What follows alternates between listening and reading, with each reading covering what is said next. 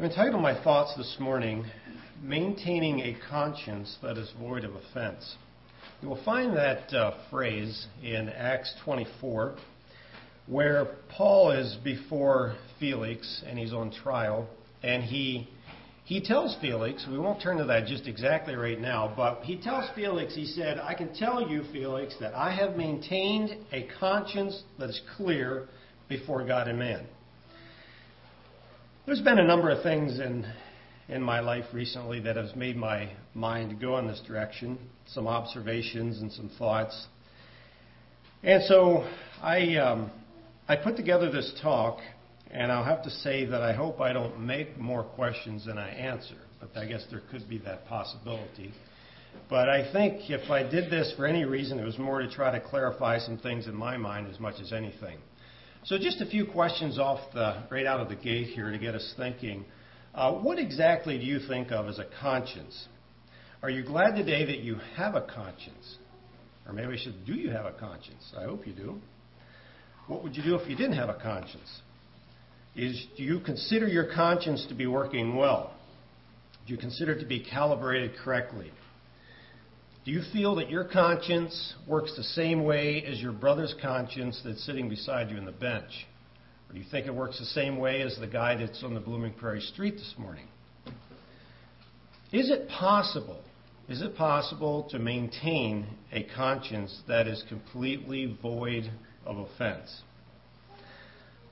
The well known writer Mark Twain had this to say once upon a time. He said, A clear conscience is a sure sign of a bad memory. Is that right? What Mark Twain was saying is that it's impossible to have a, a clear conscience. I would say Mark Twain is perhaps right and wrong. It depends on how you take that. Probably we'd all have to admit at some point we did not have a clear conscience. But I want to say that you can have a good memory and still have a clear conscience. Paul would indicate that, and I agree with that. In 1940, um, Walt Disney came out with a musical called Pinocchio. If you don't know anything about Pinocchio, that's fine, but I know a little something about the story of Pinocchio. He was a puppet that was brought to life, supposedly by a fairy, but he had one thing missing, and that was a conscience. And so there was a cricket assigned as his conscience, and do you think Pinocchio would listen to that cricket? He got himself into more trouble because he refused to listen to that cricket that was supposed to be his conscience and caused the cricket a lot of grief. Every time he told a lie, his, no- his nose got just a little bit bigger. You remember that part of it too. Well, at the end of the of the tale, uh, Pinocchio was made into a real boy, supposedly, and guess what he got when he became a real boy? He got a conscience.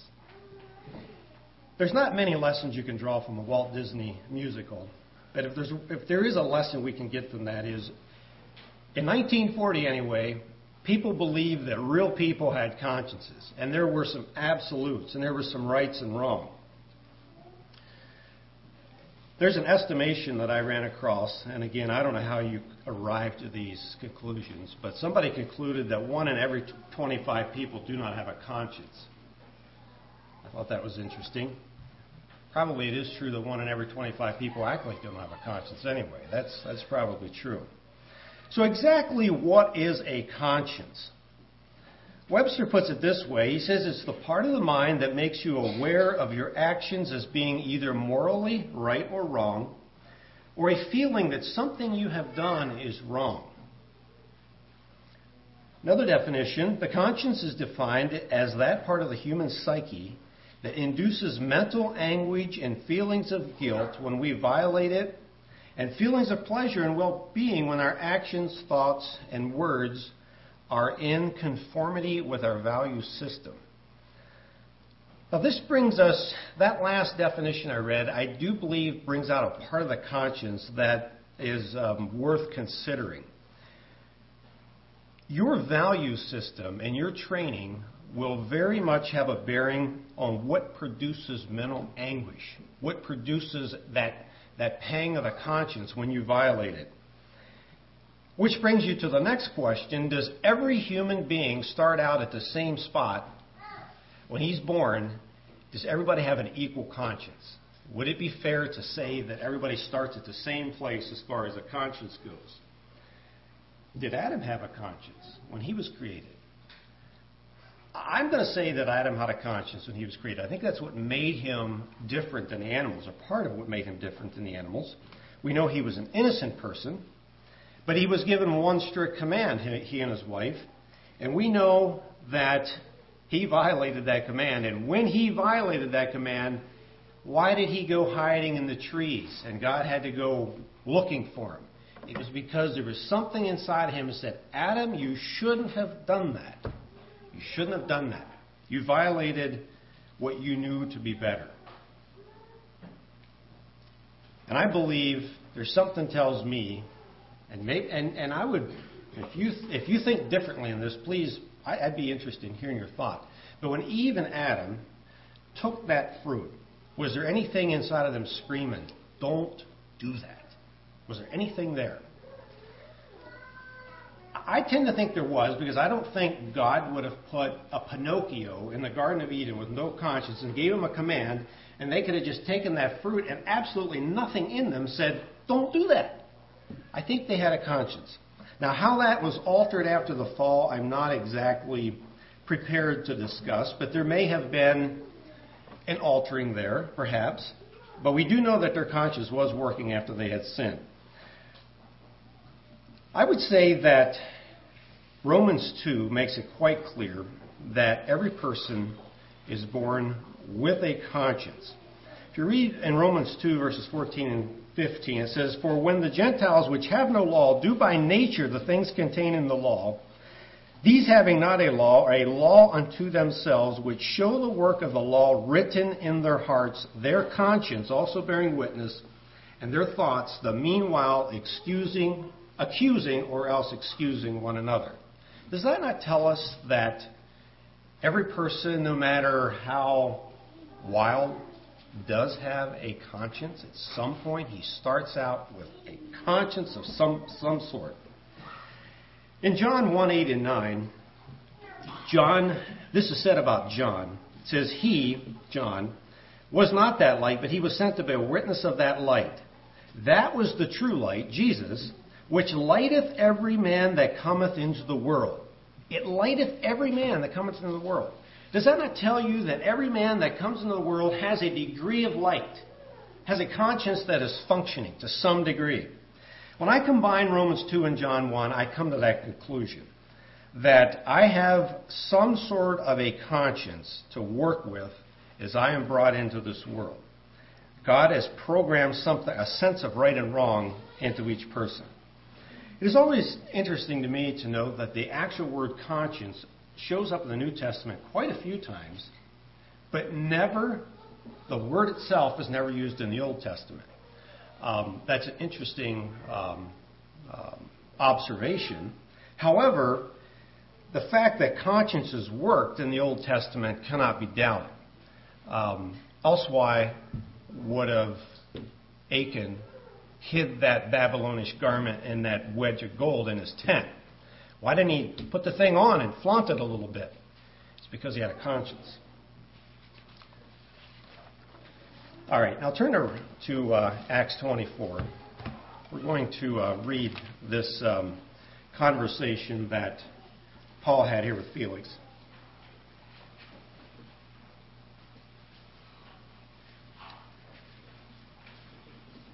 I'm going to start at verse 10 and I'm going to read, oh, I don't know, through um, verse 16. Then Paul, after the governor had beckoned unto him to speak, answered, For as much as I know that thou hast been of many years a judge unto this nation, I do the more cheerfully answer for myself, because that thou mayest understand that there were yet but twelve days since I went up to Jerusalem for to worship, and they neither found me in the temple disputing with any man, neither raising up the people, neither in the synagogues, nor in the city. Neither can they provide the things whereof they now accuse me. But this I confess unto thee, that after the way which they call heresy, so worship I the Lord my Father.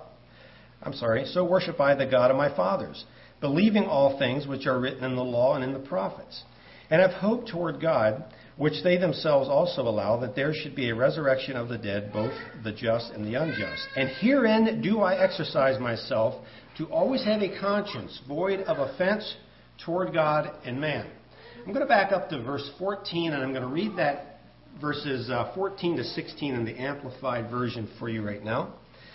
Verse 14, But this I confess to you, however, that in accordance with the way of the Lord, which they call a heretical, division producing sect, I worship the God of our fathers, still persuaded of the truth, and believing in, and placing full confidence in everything laid down in the law of Moses or written in the prophets, having the same hope in God, which these themselves hold and look for, that there is to be a resurrection both of the righteous and of the unrighteous.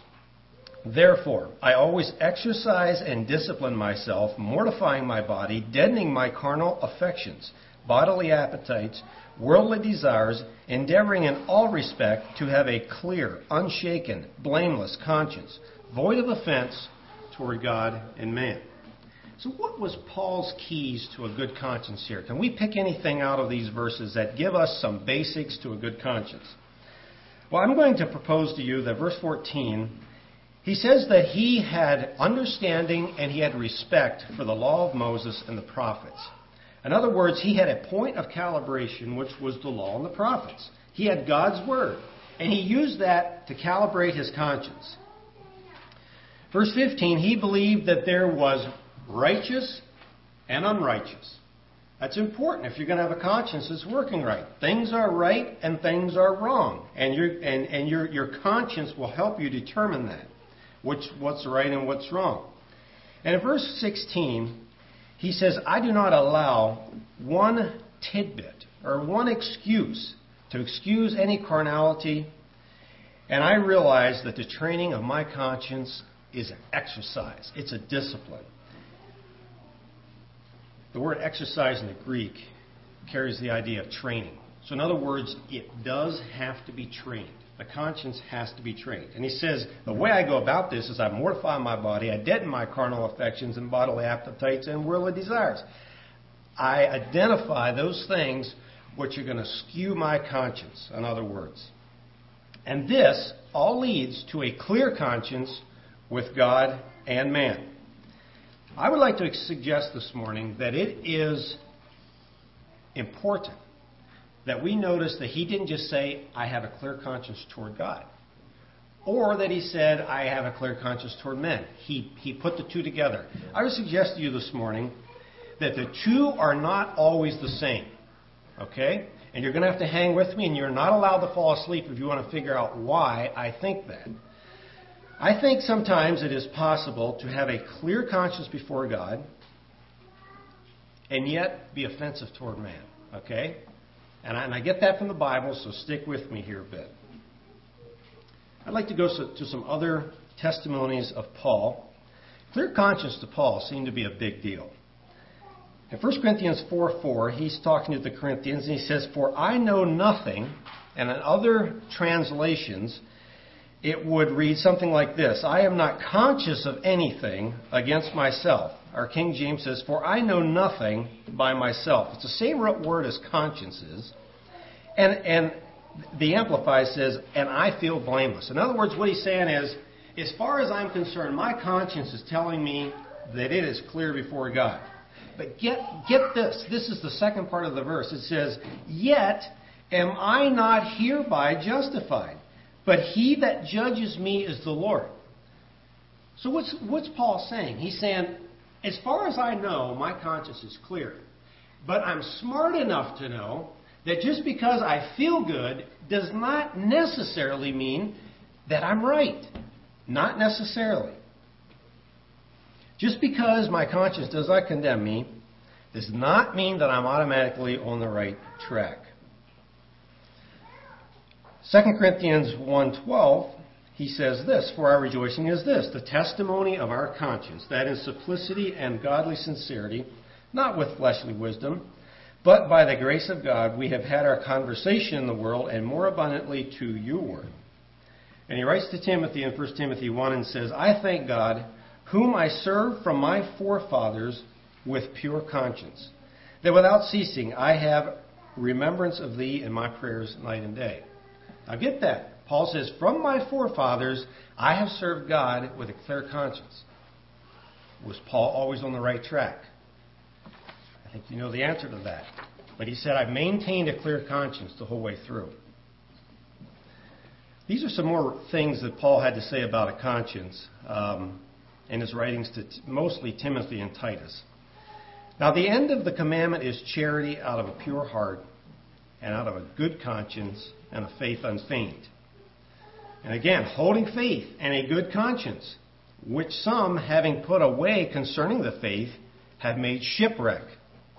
In other words, if you don't hold on to that good conscience, a very, very good chance you will experience some shipwreck. And again to Timothy, holding the mystery of the faith in a pure conscience. And again to Timothy, there will be, there will be teachers in the last days who, speaking lies in hypocrisy, having their conscience seared with a hot iron. And into Titus he says, Unto the pure all things are pure, but unto those that are defiled and unbelieving is nothing pure, but even their mind and their conscience is defiled, dirty, unfit for use, not functioning. And in the book of Hebrews, who we assume is maybe Paul, but we don't know who it is for sure, let us draw near with a true heart in full assurance of faith, having our hearts sprinkled from an evil conscience and our bodies washed in pure water. Pray for us for we trust we have a good conscience, and all things willing to live honestly. You get the connection here. In most of those verses, there is a connection between his faith and his good conscience. The two seem to work together for Paul, and he put a big connection between the two. All right, so how does this all work? How do we maintain this good conscience that Paul talks about? And I want to be clear here in the front. There is, I dug myself in a little deeper, and I really intended to in this one. Um, and again, I, I got to stress that I do not feel like an authority on this subject. But we're going to stir around it a little bit, and I will feel like I have succeeded if I got you thinking this morning. That's all I ask, all right? You may even disagree with me vehemently. But if I got you thinking, I got you disagreeing with me, then I know I have you thinking. So that's a good thing, all right? I would say that there is an intertwining of the work of the Spirit, the Word, our convictions, our conscience, and how those things all work together. I don't know I can answer that patly. In 2 Timothy 2, whenever Paul was writing to Timothy, it's one of my favorite verses. He's, he told Timothy, he said, Consider what I say but let the Lord give you understanding. And that's exactly where I'm at this morning. Consider the next things I say, but allow the Lord to give you understanding. So I'm going to give you five things that I think are at least worthy of consideration in this matter of maintaining a clear conscience, how this all works. And this is my understanding of it. And again, I want to stress um, I tried hard to get this from God's word, but you can disagree with me, and, and, I, and that's fine. I, I, don't, I don't hold that against you at all. Number one, just again going back to defining the conscience a bit, because I want to. I, I think we got to understand how this thing is formed before we can understand how we maintain a good one. I believe that a conscience is largely molded by our teaching and our exposure or lack thereof to truth in our formative years. That's, that's what I believe. I believe that's a lot where it starts. In other words, our conscience does not of itself tell us what is right and wrong, so much as our conscience is a moral measurement based on the revelation or teaching that we've already received. Okay, now you get that? So, in other words, as we progress through life and we're exposed to more truth, our conscience becomes more and more calibrated and more and more in line. It can tell us more and more what is right and wrong. Let me give you an illustration, a few illustrations of what I mean by this. So again, Paul writing to Timothy, and we touched on this a little bit earlier, he says this. He says, I was a blasphemer, a persecutor, and injurious, but I obtained mercy because I did it ignorantly and unbelief. So, in other words, Paul had a clear conscience on that road to Damascus but he was dead wrong. He was dead wrong. But when he was exposed to that truth on the road to Damascus, what did he do? He got it right. And suddenly his, his, his conscience became more uh, clearly calibrated for him.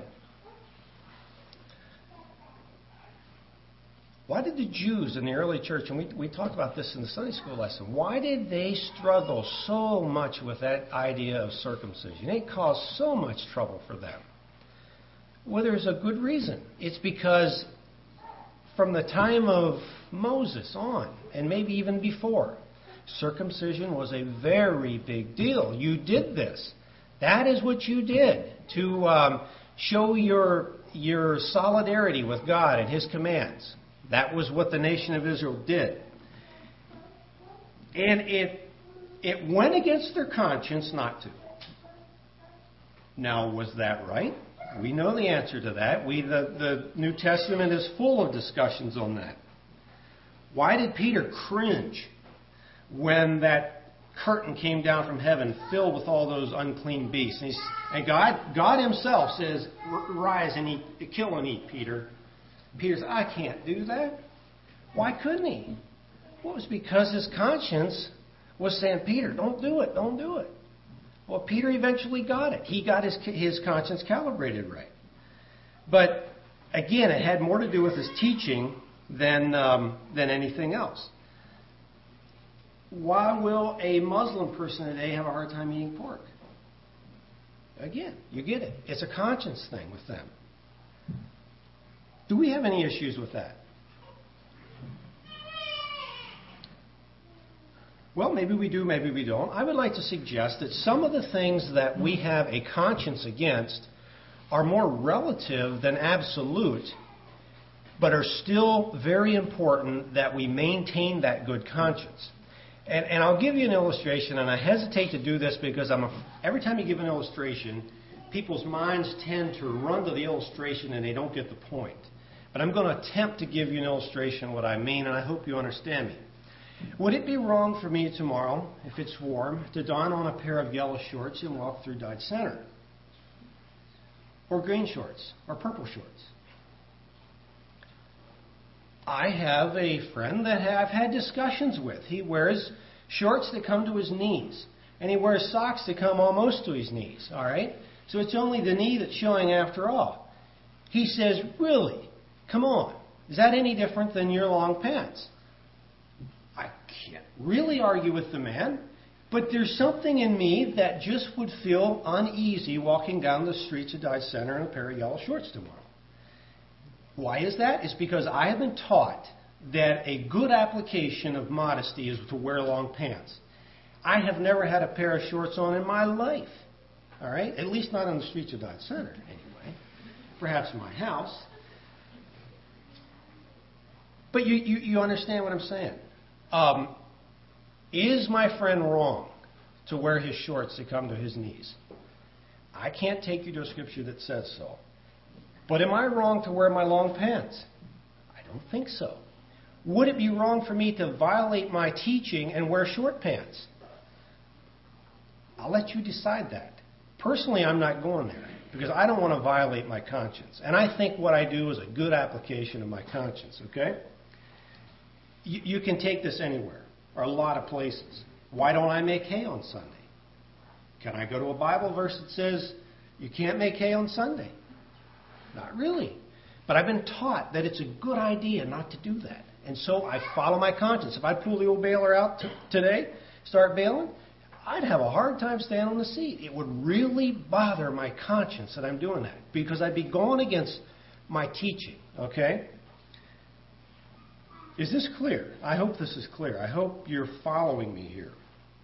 We as a people, here in this auditorium this morning, have been exposed much to the Word of God, have been exposed to a very scriptural church, most of us, and a godly influence, and that gives us a big advantage. Let's be thankful that we have a conscience that pricks us when we do certain things and not violate that thing. And, we'll talk about how this works as we move on.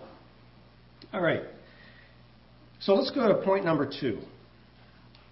I believe that maintaining a good con- a conscience that is void of offense means that it is very risky and unwise to ignore the promptings of one's conscience. And again, I'm going to assume that I'm talking to an audience that has, by and large, a pretty good conscience. Okay, good teaching, good Christian upbringing, and a properly changed conscience. So if that's you this morning, it is a really unwise thing to ignore the promptings of your conscience. Okay? We already talked about that verse that that uh, talked about a seared conscience. I believe a seared conscience doesn't generally start out with one great big sin. Done, seared, done. I generally I think it starts out with a little give here, a little give there, a little there, and the conscience starts just pounding a little bit. You just ignore it, ignore it, ignore it. And you just go a little bit further, pounds a little bit more. Just ignore it. Just keep just keep ignoring it, and just com- completely continue that searing process. I will say this David, for all the mistakes the man made, had a very well functioning conscience. And here's why I say that. When he committed that sin with Bathsheba, you say, How could you do that, David? You knew better than that. But in Psalm 32, it says, When I kept silence, my bones waxed old through the roaring all the day long. I believe David's conscience was just hammering him day after day. I think that roaring was the conscience working. In 1 Samuel 24, when he cut off Saul's robe there in the cave, it said his, his heart smote him. That was his conscience. It said, You shouldn't have done that, David. When he numbered the people in 2 Samuel 24, it says his heart again smote him because he numbered the people. Compare that to King Zedekiah in 2 Chronicles 36 when it says that he had all these opportunities and he had the Word of God presented to him and he had the prophets that came and talked to him. And it said he just hardened his heart. Boom. Hardened it. No conscience. If the conscience was working, he just seared the thing. I can remember a time in my own life, and I'm sure every one of you can, but uh, there's a specific event that comes to me where I and my friends made a decision to go to a place that I knew wouldn't necessarily be approved of by the majority of people that I knew. All right? That's as much information as I'll give you. But let me tell you this I did not enjoy myself that evening, and my conscience just hammered me. And I left there and I said, you know I'll never do that again. And I'm happy to tell you I didn't. Now, what would have happened if I'd have said, you know what, this was pretty fun. We'll do this again next Saturday evening. And the following Saturday evening. I might still be doing it. And I might not have a pang of guilt about doing it. I believe herein is the fragility of the conscience. I'm a bit um, familiar with searing things. I'm not really happy to tell you that, but, and I hope there's nobody that belongs to PETA here this morning. But I do sear, singe, hurt my calves occasionally to take all their horns off. And it's done with an iron that's a thousand degrees. And we do this, we got to lock that head down pretty tight. And we apply that thousand degree iron to that horn bud. And it, immediately the calf flinches and he, and he works himself. He doesn't want to have anything to do with it. But you know how I know when it's all done and the horn will not grow back? The calf doesn't struggle anymore. He's done. He won't. He will not work against me. When, I, when that happens, I know that I got the horn. I go to slide number two, and it's the same old thing all over. A few seconds, there's a lot of struggle, and all at once it's, it's done. It's over. I have seared that nerve tissue to the point there's no horn ever coming back again, ever. I made the mistake the first time of feeling so bad for the calf that I pulled it off too soon, and I had horns all over the place. Um, it was just not a good experience. What can we learn for this, from this? Well, this Greek word, seared, in 1 Timothy is the same word as branding, cauterize. And when something is cauterized, branded, seared, in the real world, it never gets its feeling back again, ever. It's done, it's dead. I believe that we face a real danger if we ignore our conscience of permanent damage. Okay? Now, I don't know how often that happens. I don't know how it happens, but I, I draw from the Bible that there are people with reprobate minds. Romans, Timothy, and Titus all talk about people that have a reprobate mind. How did these people get their reprobate mind? I have a feeling that at least part of it is because they ignored their conscience. Now, there's, I'm sure, more involved to that, but I think a piece to that puzzle was an ignoring of the conscience. Satan wants to brand your conscience this morning. Let me assure you of that. And he will. He'll do that for you if you allow him to. Please, folks, don't ignore your conscience. It could very well be to your undoing. All right, let's move on.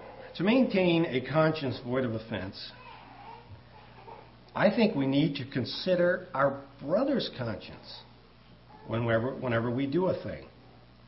And herein is where I say that Paul said, I have a conscience clear before God and man, both, both of them. I invite you to turn to 1 Corinthians 8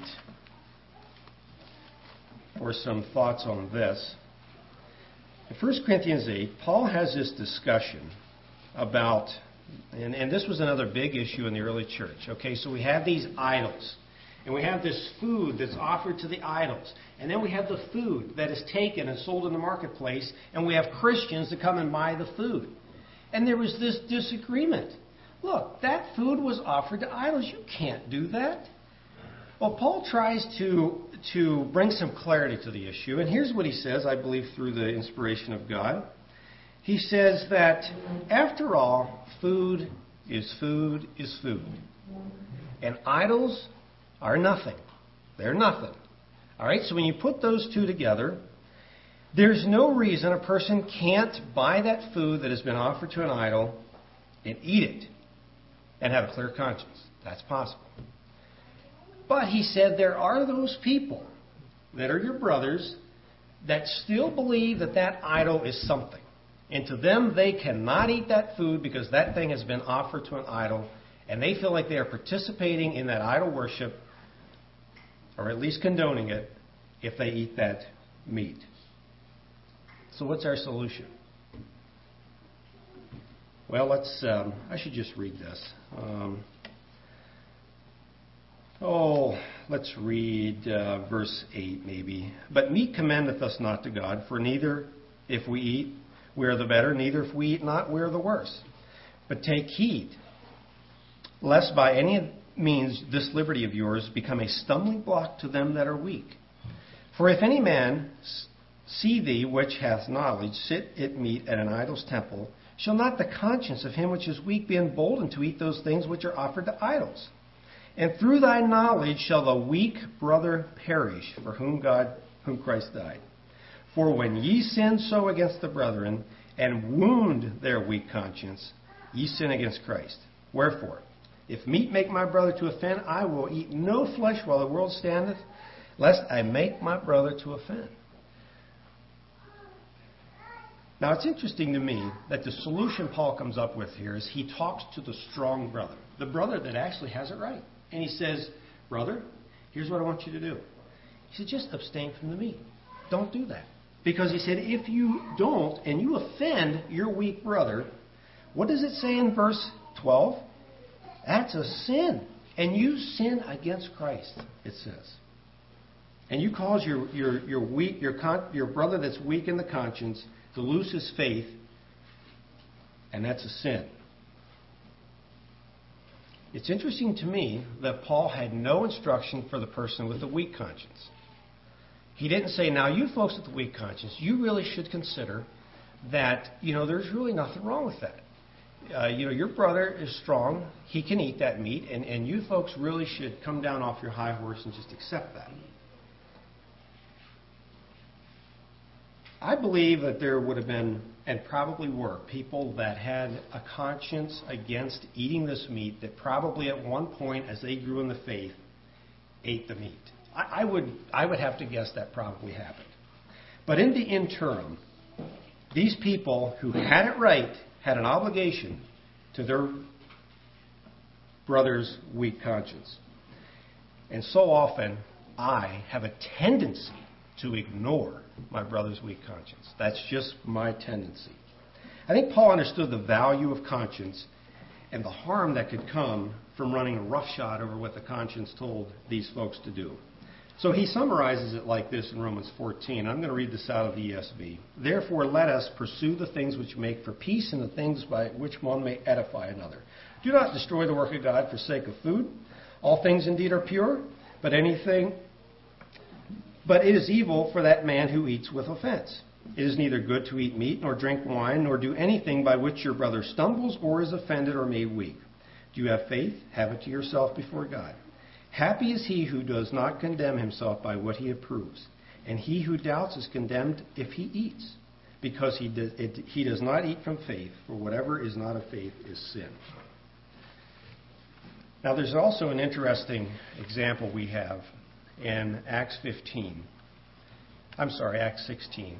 Directly after the Jerusalem conscience, when guess what this what the subject was? The subject was circumcision, Judaizers again, and they came to the conclusion that it was wrong to force anybody to be circumcised to be a Christian. That was wrong. Settled. And it said the churches had peace because of it.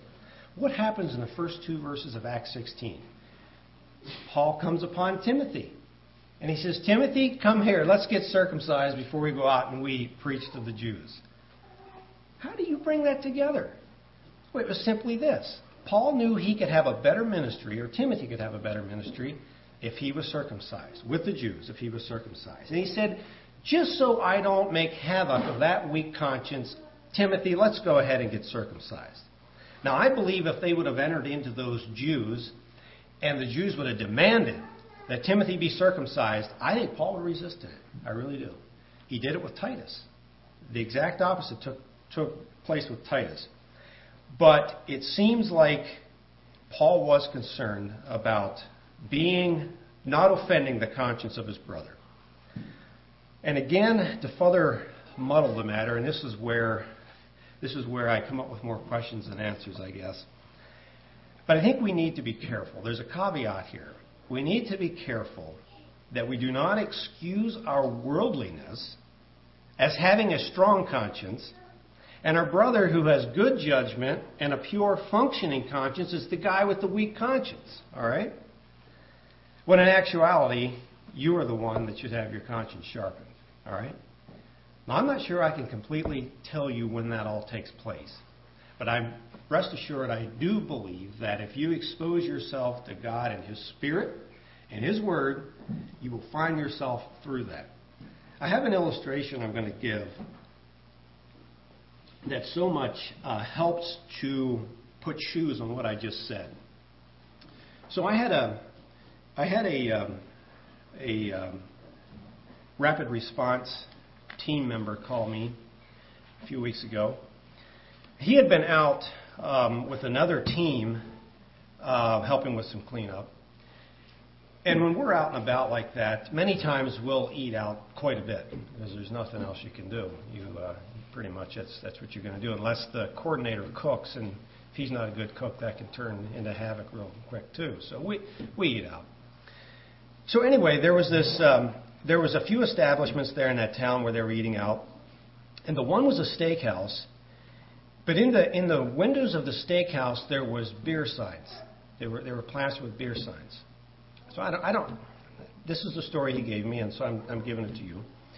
Anyway, um, but I don't think it was called a bar. I think it was called a, a steakhouse, whatever. But it was pretty obvious that there was some, the drinking was a big part of this. So the coordinator that was running the team he decided that he wanted to eat steaks in the steakhouse. And this brother that had called me, he said, I told him I can't do that. I can't go into a place where there's beer signs all over the, the windows and, and, and eat in there. He said, That I have a conscience against that. So he didn't know how this worked out. That day, I think if I remember right, that day they did not eat at the steakhouse. But the next day, when this brother that called me left, and his son came to take his place, they ended up eating at the steakhouse. And that really bothered this brother that called me. He said, I told that man. that I did not want to eat at that steakhouse. He said, Guess what happened? When my boy comes there, that I did not want exposed to that, they eat in the steakhouse. He said, I, I just, that, this bothered the man. And I mean, it bothered him so bad, he was calling me. He's calling the uh, Kim Eichhorn and, and other people. And he said, I think there ought to be something in writing that we don't eat at places like this. Well, we talked about it. But it brings out a lesson here. What should have been done? I'll give you my opinion and I'll let you decide if you agree with me.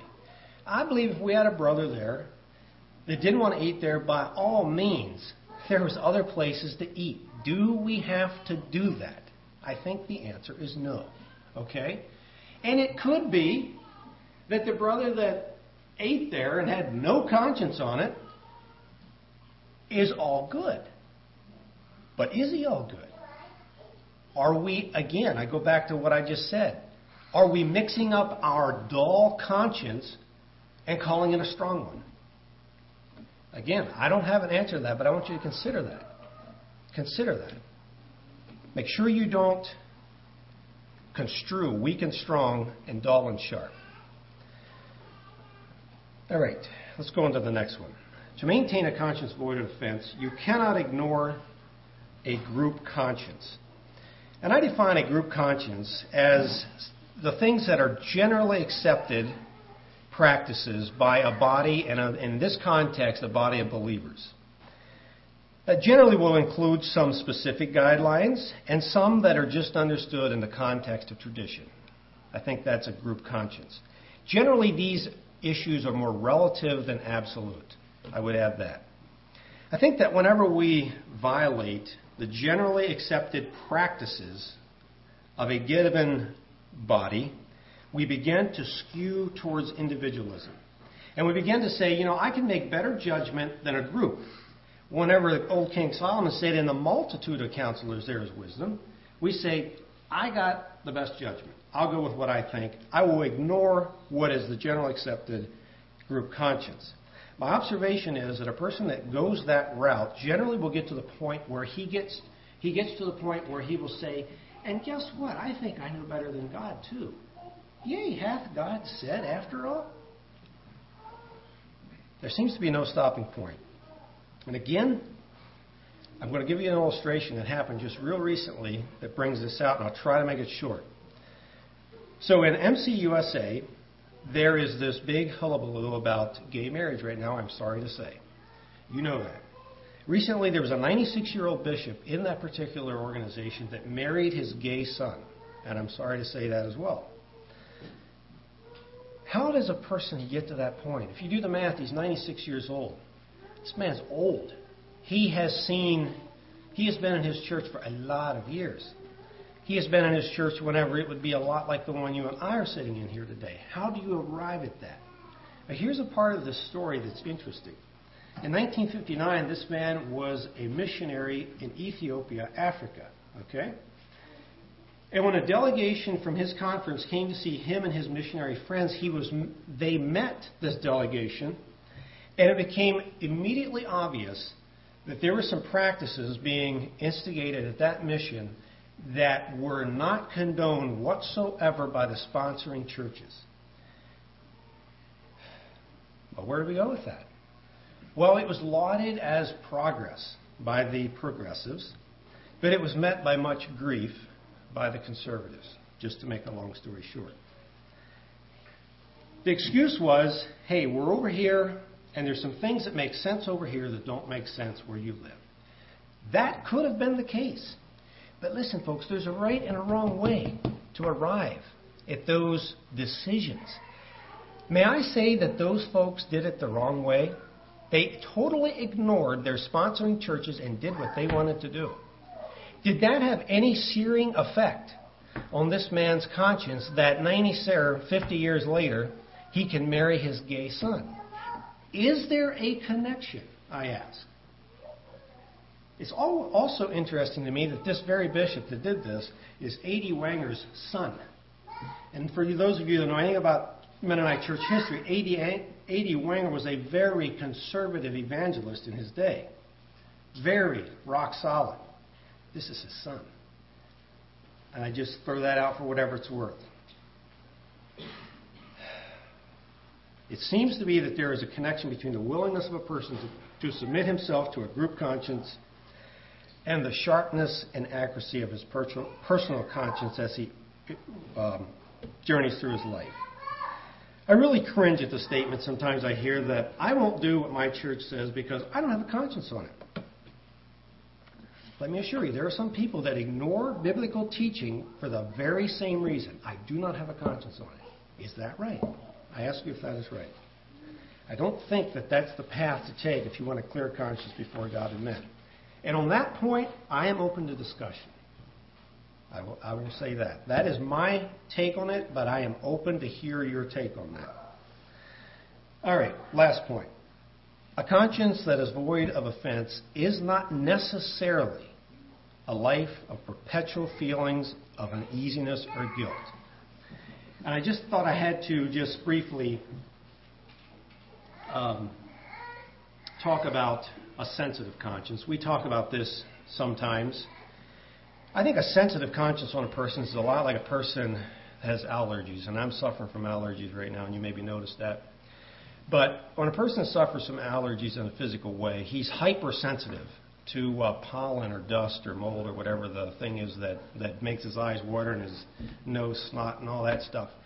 And um, I really think that a person with a sense of conscience is a lot the same way. He's hypersensitive to everything that comes down the pike, and he lives a life of uneasiness because of that. That is not what God wants us to live, I don't think. I think it's Satan's goal to settle the sinner and the wayward Christian and just brand his conscience and say, You're all right, buddy, just keep on going.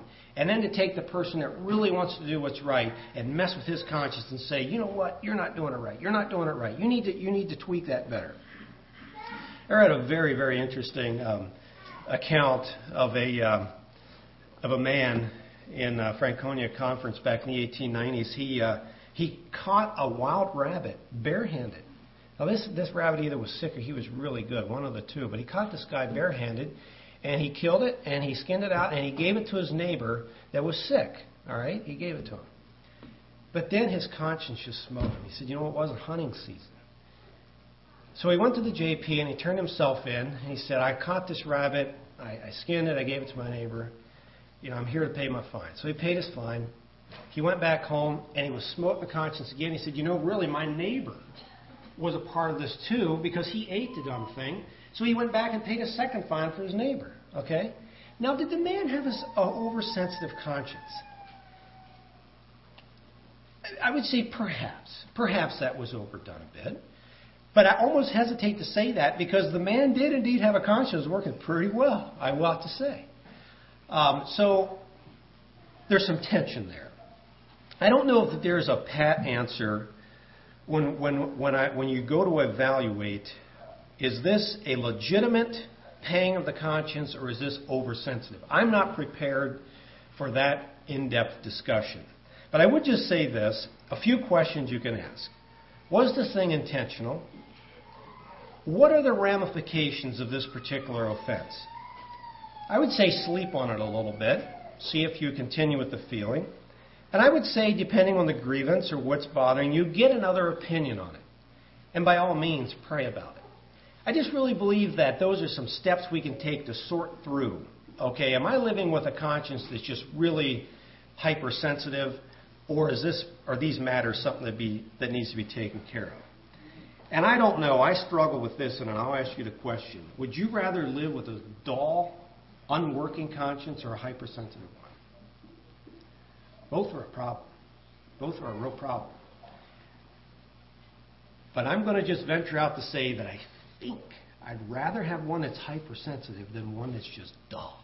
I think I would. But both are a real problem. And, and, and you have to have a proper tension there. And again, I'm not really prepared to give you the pat answer on how that all works. I will say this if you are struggling with an oversensitive conscience, or you think you might be, read the book of 1 John, especially chapter 3, and just ask yourself the questions that John asks. Do you like the people of God? Do you love the people of God? Do you want to do what God wants? Are you making an honest effort to be an obedient follower of Jesus? Is that where you are?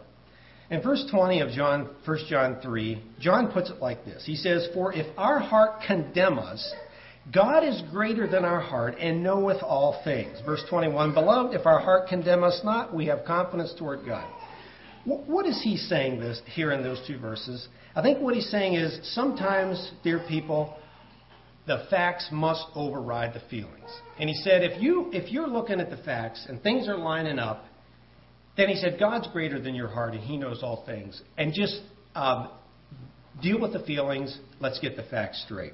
Calibrate the conscience correctly.